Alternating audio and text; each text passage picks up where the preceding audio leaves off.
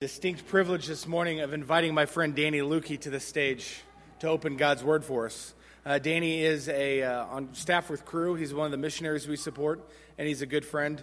Uh, you should know that January, Danny and I started talking about this, and I asked him, I said, Danny, if you're going to preach, I want to be here because uh, I want to appreciate it, be here with us. And so I am very delighted to have you in the pulpit and excited to hear God's Word. Well, thank you. Appreciate that, Ben. Uh, and thank thank you for just allowing me to preach this. It's an honor. Um, man, just singing that song, our, our job is There's like awestruck, filled with awestruck wonder at the mention of his name. Like, I know where I want to be. I know I want to, how I want to live my life. So, uh, today we'll, uh, I'll pray and then, and then we'll jump in. So, uh, Heavenly Father, this morning, we, I, I am in desperate need of you. We are in desperate need of you. You are amazing, just beyond our understanding, and completely worthy of our praise and our glory and our, our adoration. Father, Holy Spirit, may you move this morning in spirit and in truth. Um, let your words uh, be remembered and not my own. We praise you. In the name of Jesus. Amen. Amen. So, who has ever heard their parents say, uh, do what I say, but not what I do? Anyone? I, and we all know that actions speak much louder than words. It's interesting to know that across all religions, um, all people groups, all ages, nobody likes a hypocrite. No, no one. Say one thing and do another. And today's passage, what we're going to be looking at, is might, might be one of the easiest passages to hear and be like, yep, I agree with that. That's good. And then do nothing. And so it's, we look at the greatest commandment love God and love others. I'm going to challenge you from the beginning not just to hear and say, yep, I agree, but to take action. And so we're going to jump into Matthew 25 Matthew 25, verses 31 through 46. And so a little context is needed. Uh, Jesus is talking privately with his disciples on the Mount of Olives uh, a few days before the crucifixion. And he's talking about the end times. Actually, Jesus' disciples asked him a question, and he shares this parable with them. So, Matthew 25, verses 31 through 46. When the Son of Man comes in his glory, and all the angels with him, then he will sit on his glorious throne. Before him will be gathered all nations, and he will separate people one from another, as a shepherd separates the sheep from the goats, and he will place the sheep on his right, but the goats on his left. And so we see that this is a parable at the end times. It's, it's the Son of Man coming to judge the world, and it's all nations are before him, and God will separate people sheep and goats. It's a very common Old Testament kind of splitting of, of God's people, sheep and goats. We continue reading in verse 34. Then the king will say to those on his right, Come, you who are blessed by my Father, inherit the kingdom prepared for you from the foundation of the world. For I was hungry, and you gave me food. I was thirsty, and you gave me drink. I was a stranger, and you welcomed me in. I was naked, and you clothed me. I was sick and you visited me. I was in prison and you came to me. And so the king here is Jesus. And he says, Blessed are you by my Father. Come inherit the kingdom. Look at all these things you have done for me, the king. It's an action. All these actions were done for the king. We keep reading. Verse 37. Then the righteous will answer him, saying, Lord, when did we see you hungry and feed you, or thirsty and give you drink? When did we see you a stranger and welcome you, or naked and clothe you? And did we, when did we see you sick or in prison and visit you? And the king will answer them, Truly I say to you, as you did it to one of the least of these my brothers, you did it to me. So the, the righteous didn't understand. They, they thought they were just serving people not the king. And the king makes it very clear to them. He says, What you did for hurting people, you did to me. And so, what you did for hurting people, you did for me. So, who are these hurting people, and, and what did the righteous do? Well, there was the hungry and thirsty, and gave them food and drink. Naked, they gave clothing. Sick, the friend, friends you have hurting, visit them in the hospital. It's responding to a need. What about the prisoners? These are guilty people. Maybe they were wrongly accused, but they're, they're guilty, and they visited them. A stranger, welcoming, welcoming them in. Maybe it's a, a Christian brother or sister that goes to a different church, you welcome them in. Maybe it's new people to your church, your community group, or your social circle. At work or at school, you, you welcome them in. Maybe it's uh, someone of a different uh, ethnic group or, or, people of different race than yourself. You, you welcome them in. Actions of caring for hurting people. It, it's responding to a need. Right? All these needs, they're, they're, it's, they're marginalized, neglected people, those kind of pushed to the side or, or overlooked. Those who are just people who are often overlooked. And it's responding to a need. So if we want to take faith, if we want to take action in our faith, if we want to talk about love, then we also need to walk love. If we want to love God, if we want to love the King, it's characterized by loving hurting people. And in this parable, these people didn't know they were loving the king, but they were. And, and, and these words get very serious as the parable continues uh, in verse 41. Then he will say to those on the left, Depart from me, you cursed, into the eternal fire prepared for the devil and his angels. For I was hungry, and you gave me no food. I was thirsty, and you gave me no drink. I was a stranger, and you did not welcome me naked, and you did not clothe me, sick and in prison, and you did not visit me.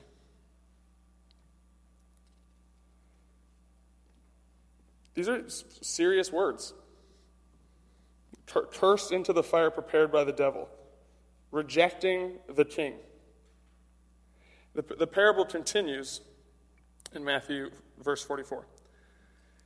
Then they will answer him, saying, Lord, when did we see you hungry or thirsty, or a stranger, or naked, or sick, or in prison, and did not minister to you? Then he will answer them, saying, Truly I say to you, as you did not do to one of the least of these, you did not do it to me. And these will go away into eternal punishment, eternal punishment but the righteous into eternal life. And so, similarly, they didn't understand. They didn't understand. They, they thought they just weren't serving people. But and they thought it didn't relate to the king. But the king clarifies what you did not do for hurting people, you did not do to me. Rejecting hurting people is rejecting Jesus. Ignoring hurting people is ignoring Jesus. And, and I think that that difference really gets me. It's not just this blatant oppression of hurting, it, it's, it's ignoring them. Right? Not making the opportunity to serve the marginalized, neglected, or overlooked. And so, our response to Jesus, the King himself, is characterized by our response to neglected and hurting people. To love Jesus, we must love hurting people. And so, th- this is a, a serious passage with, with deep implications. And so I want to make sure that, that I, am I'm, I'm preaching it to you right. When, when Pastor Ben helped me prepare for this, he says, Preach the Bible, not Danny's opinions. And so, and so there's an analogy that he, he gave me. It's the, the what strikes me most interpretation. You, read the Bible and it's like, oh, well, th- this time is what hits me. And all sorts of problems come from this interpretation of the Bible. There's all sorts of issues. And I'm not saying that when you're reading Scripture, uh, that the Holy Spirit doesn't highlight things to you or bring certain words or phrases to you in that moment. I'm not saying that He doesn't do that. But when you want to look at a, a greater picture, when you want to study, when studying and preaching the Word of God, we need context. It's, it's bigger than just, oh, this really strikes me at the moment. And so we want to look at that context. No pastor stands alone. So we are in Matthew 25. We're going to start in Matthew 23. Jesus had his last, uh, last controversy with Jewish leaders. The, the Jewish leaders thought they had all the right answers. They thought, they thought they knew what they were doing. And he, he, Jesus was struggling with the fact that he was going to be rejected very soon. He was going to be rejected by the people who claimed to know God. In Matthew 24, Jesus is teaching his disciples. He's teaching them privately. They're asking questions about the end times. And Jesus teaches them in Matthew 24, and then goes into three building parables. The parables build on one another, and they begin with the parable of the ten virgins. And the question in the parable of the ten virgins is Are you prepared? The story, there's five virgins who are prepared and five who are not for the king's return. And the question it puts before you is Are you prepared?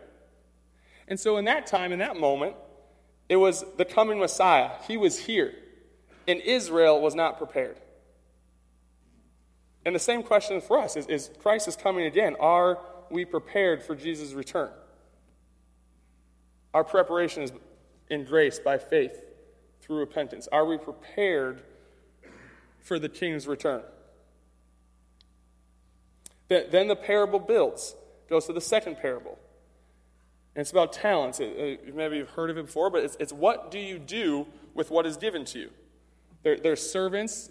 One servant's given five talents, another two, another one, and they're asked to steward these talents. A talent is a, a large sum of money. You can think of like a life's earnings or life savings.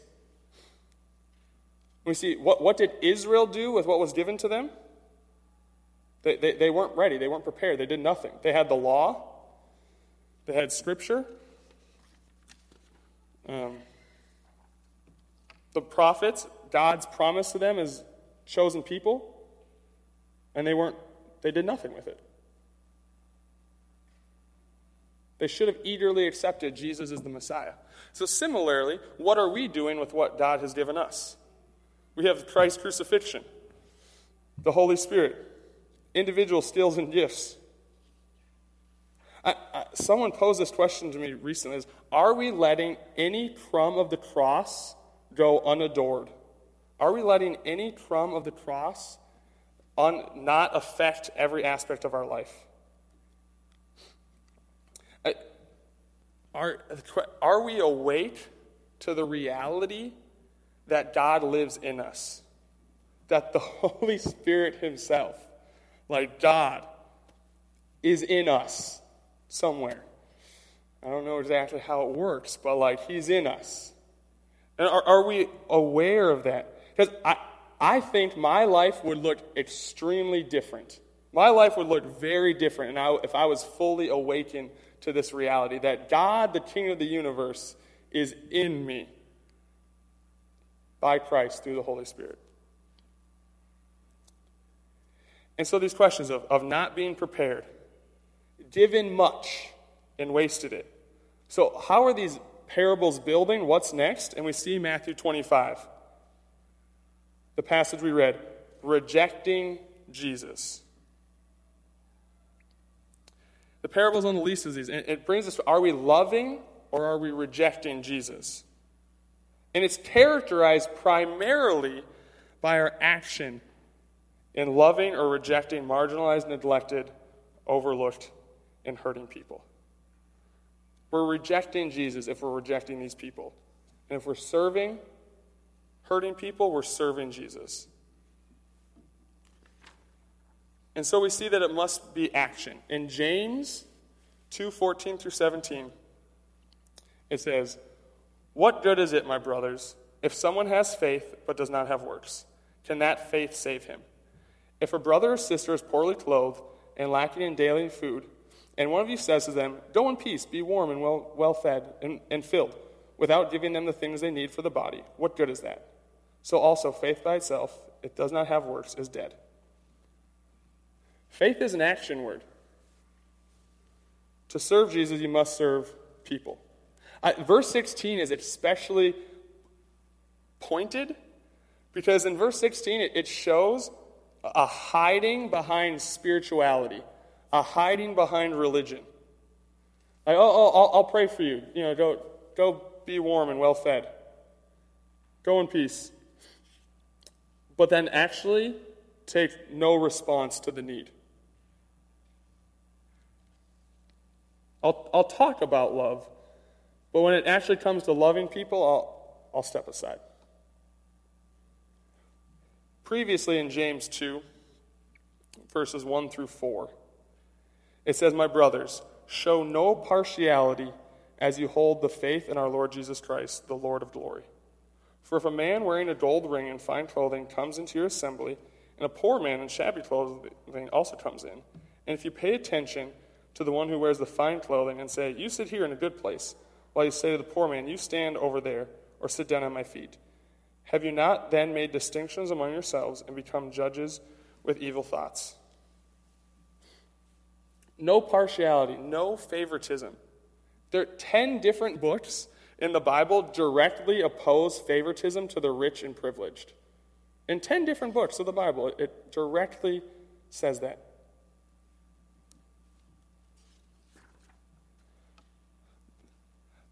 In verse 3, it says, pay attention to.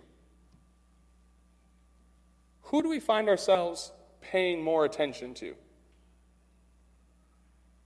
For me, it's those who are like me.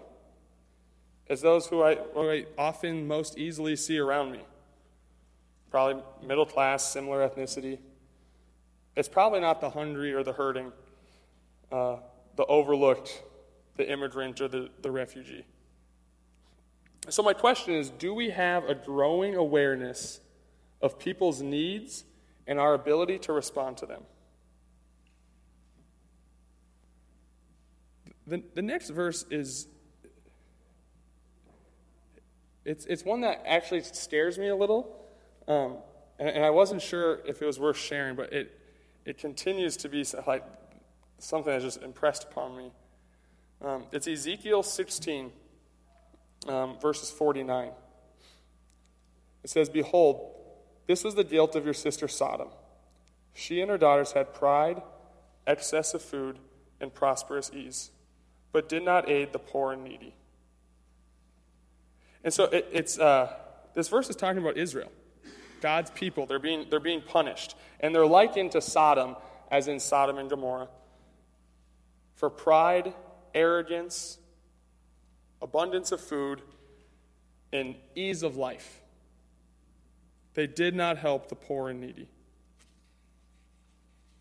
And so I want, I want to pull lots of thoughts together in, in, in this, the next verse that we're going to look at is in 1 John 3, verses 16 through 18. 1 John 3, verses 16 through 18. This pulls a lot of thoughts together.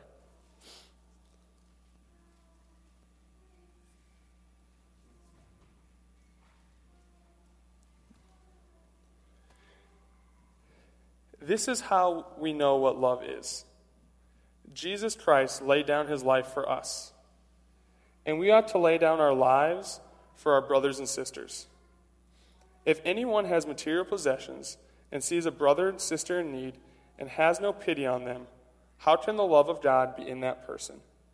Dear children, let us not love with words or speech, but with actions and in truth.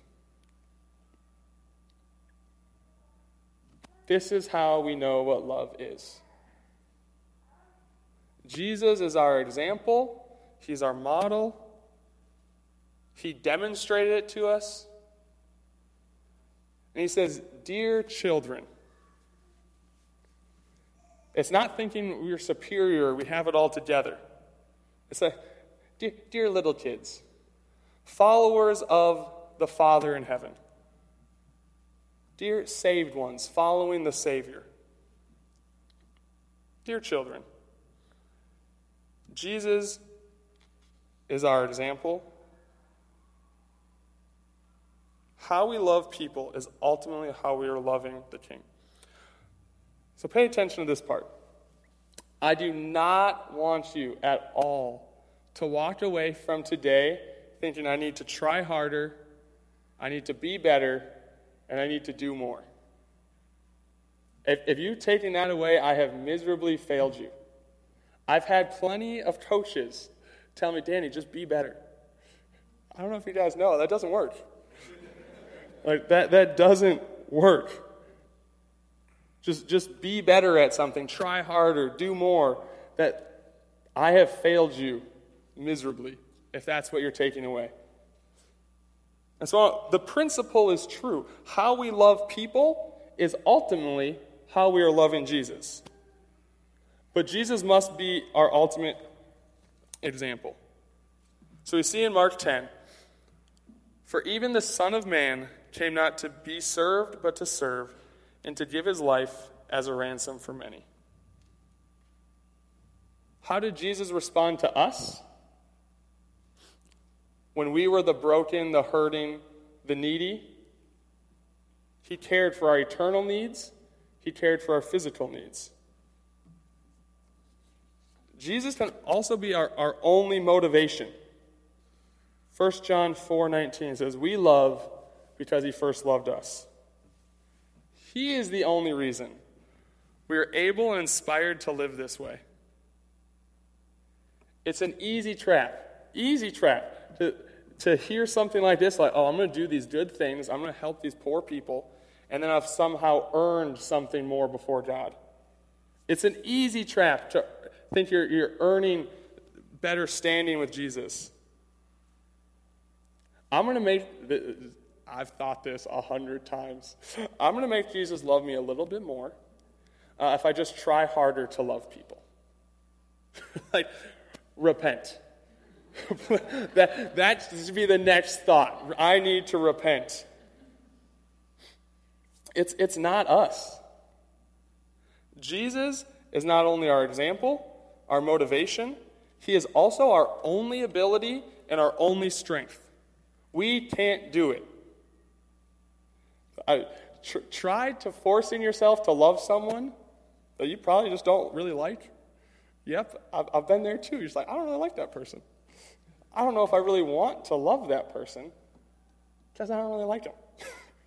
right? I, have been there in trying, like, oh, I'm just going to do better. I'm just going to do better at loving. It, it's just, it's going to fail. Trying harder doesn't work. It must be Christ living in you. It must be the Holy Spirit. And we see this in the verse that was uh, read for our call to worship. Galatians 2:20. I have been crucified with Christ, and I no longer live, but Christ lives in me. The life I now live in the body, I live by faith in the Son of God, who loved me and gave himself for me.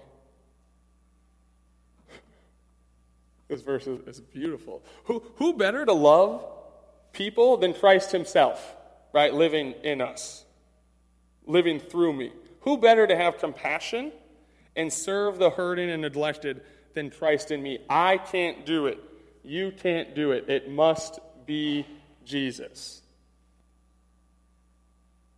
And, and he gives us the way. It's, it's a, a dying to yourself.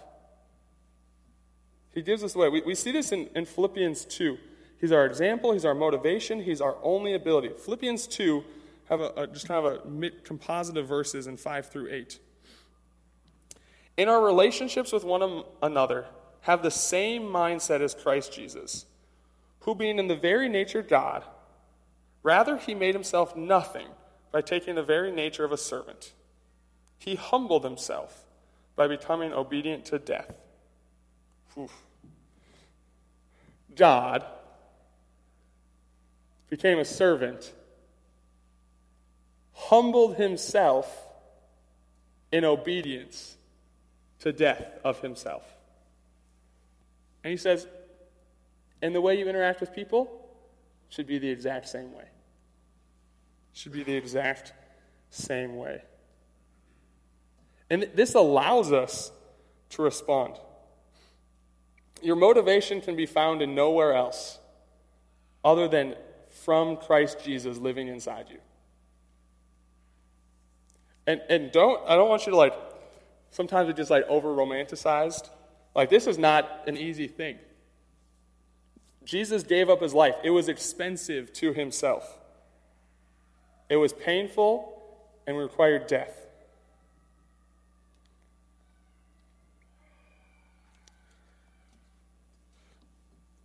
We see again, I'll read again 1 John 3. It, it, it just pulls it together so well. This is how we know what love is. Jesus Christ laid his life down for us, and we ought to lay down our lives for our brothers and sisters. If anyone has material possessions and sees a brother and sister in need and has no pity on them, how can the love of God be in that person? Dear children, let us love, let us not love with words or speech, but with actions and in truth. And so this isn't for like the special Christian. This isn't for the super strong. It's for everyone, every, every Christian. None of us have it together. It's for those who are willing to be children, those of us who are willing to die to ourselves. Every, everyone is able to die to themselves. It's not about your ability, but your availability to God. A willingness to follow Christ's steps into death to love and serve others. And He's calling every one of us to that right now, to the greater Christian life. Following Christ's steps into death to love and serve others.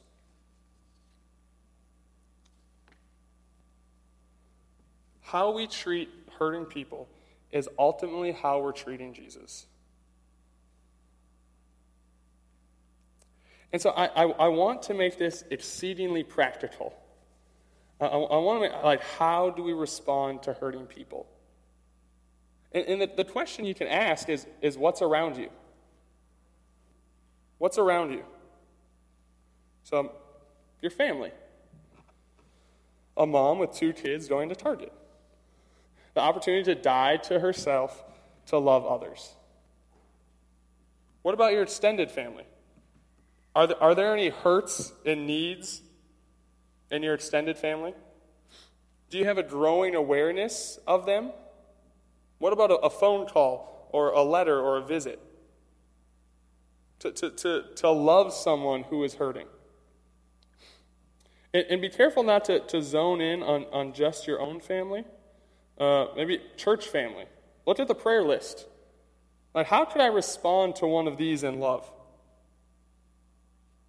The fact is, in a group of this, there, there's loneliness, there's depression, there's probably deep childhood pain, sexual abuse. It, there's hurting people in this building right now. And we have opportunity to love them and serve them. Maybe you're the hurting one. Maybe you're the one with, with deep pain let, let people love you. Open up. Be vulnerable so that someone can love you. Maybe it's uh, in your neighborhood, the people on your street, or the people you work with every day. The people you work with every day. Do you have a growing awareness of their needs and an ability to respond to them? So you can pray, God, ask God to open your eyes to the hurting people around you. Ask God that you would take the opportunity to love people. You'll probably need a, like a few extra time, extra minutes in your day. Do you have that space to stop and just see someone who's hurting and help them? Here's an example of this at, uh, at the airport that, that Ben shared with me. And it was, it was a. It was a, another pastor uh, was on vacation. And they see a girl in the airport just break down and start crying, and they have no idea why. And, and this other pastor's wife um, sees this girl crying and, and goes up to her. And, and, just the fact, like, she saw someone in need. Was like, well, I, I don't, I don't, maybe don't have all the right answers to immediately fix this problem, but I, I see someone hurting. And, and I know how easy it would be for me just to be like, oh, well, there's someone hurting. I, I'll just kind of look the other way. I'll just try to not, I'll just try to not pay attention to that. So, what is around us? A, a growing awareness of people's needs and our ability to respond to them. In a, in a Fargo-Moorhead community, there are thousands of, of refugees and, and who are hurting in our community. The opportunity to serve them at, at the New American Consortium, they're always looking for native English speakers. Always looking for native English speakers to help assist people with English. Interestingly enough, Jesus actually was a refugee, which ties in really well. What we do for hurting people is what you do for Jesus. Jesus actually was a refugee as a child in Egypt. There are hundreds of homeless people in Fargo. Maybe you, you buy a, a, woman on, a woman on the corner a hamburger, give them a gift card to Perkins. Maybe you sit with them and talk with them for a little bit, invite them into your home for supper. Maybe you serve at the, the New Life Center, the, the, the Christian Homeless Center, the Jail Chaplains Ministry. A friend is sick and you, you visit them. There's, there's always opportunities in our, in our city to, to mentor at risk elementary and middle school kids uh, through the police department and Big Brother, Big Sister. I actually just started this in November, and it's, I love it. I love it. it there are so many opportunities within our community. One specific opportunity I want, I want to bring to us as a church is we're actually going to be starting a soccer ministry uh, at Calvary. And it's going to help us have the opportunity to build relationships and interact with people not of our church, of, of the international community. Maybe there's hurting. We're going to have a soccer ministry and free food to hopefully love people and serve people. Pay attention to people that are outside our immediate circle. We need a growing awareness of people's needs and our ability to respond to them.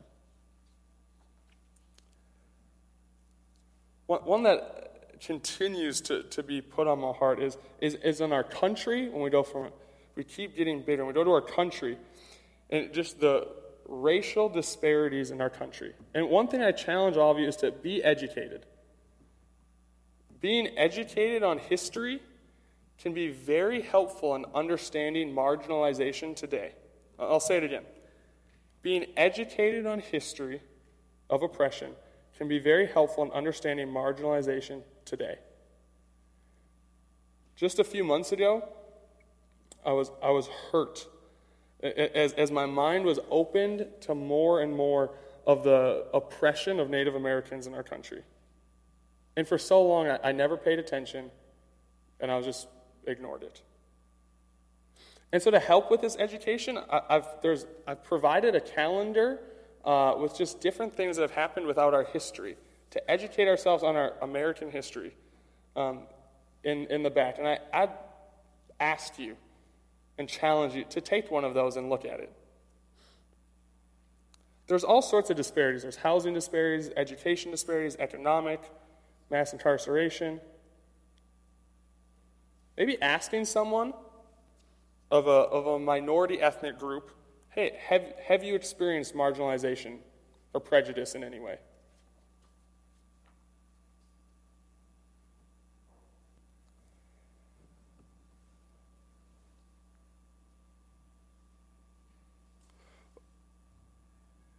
What, what do we do?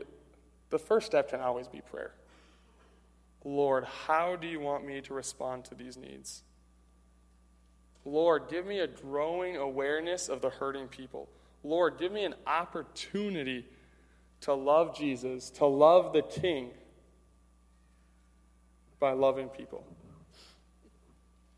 It's an easy trap to think, oh, I volunteered this month. I volunteered this month at the homeless shelter, so, so I'm good now. I've, I've fulfilled my checkbox, and, I, and I've moved on.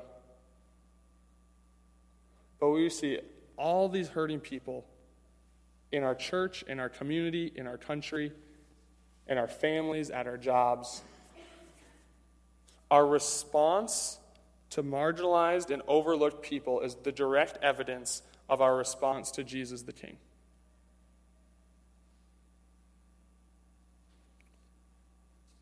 And I will remind you one more in closing that this doesn't earn us anything before God.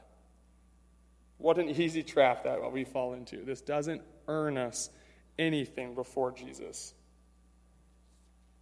I want to finish with, with uh, Ephesians 2, verses 8 through 10. Ephesians 2, verses 8 through 10. It says, For by grace you have been saved through faith. And it's not your own doing, it is a gift of God, not a result of, by, of works, so that no one may boast. For we, is, we are his workmanship, created in Christ Jesus for good works, which God prepared beforehand that we should walk in them. This is, this is a really potent verse of, of the order of grace, faith, and then works. The good works which God prepared for us to do, it confirms our faith, our walking out of them. For faith is an action word. Grace, then faith, and walking it out. And so, in conclusion, we say that Jesus came not to be served, but to serve. Jesus gave up his life. He took the cost of death to himself, he humbled himself. And this is what he's calling every one of us to do. Our main passage today in Matthew 25 how we respond to hurting people is how we are ultimately responding to Jesus Christ, the King himself. Let's pray.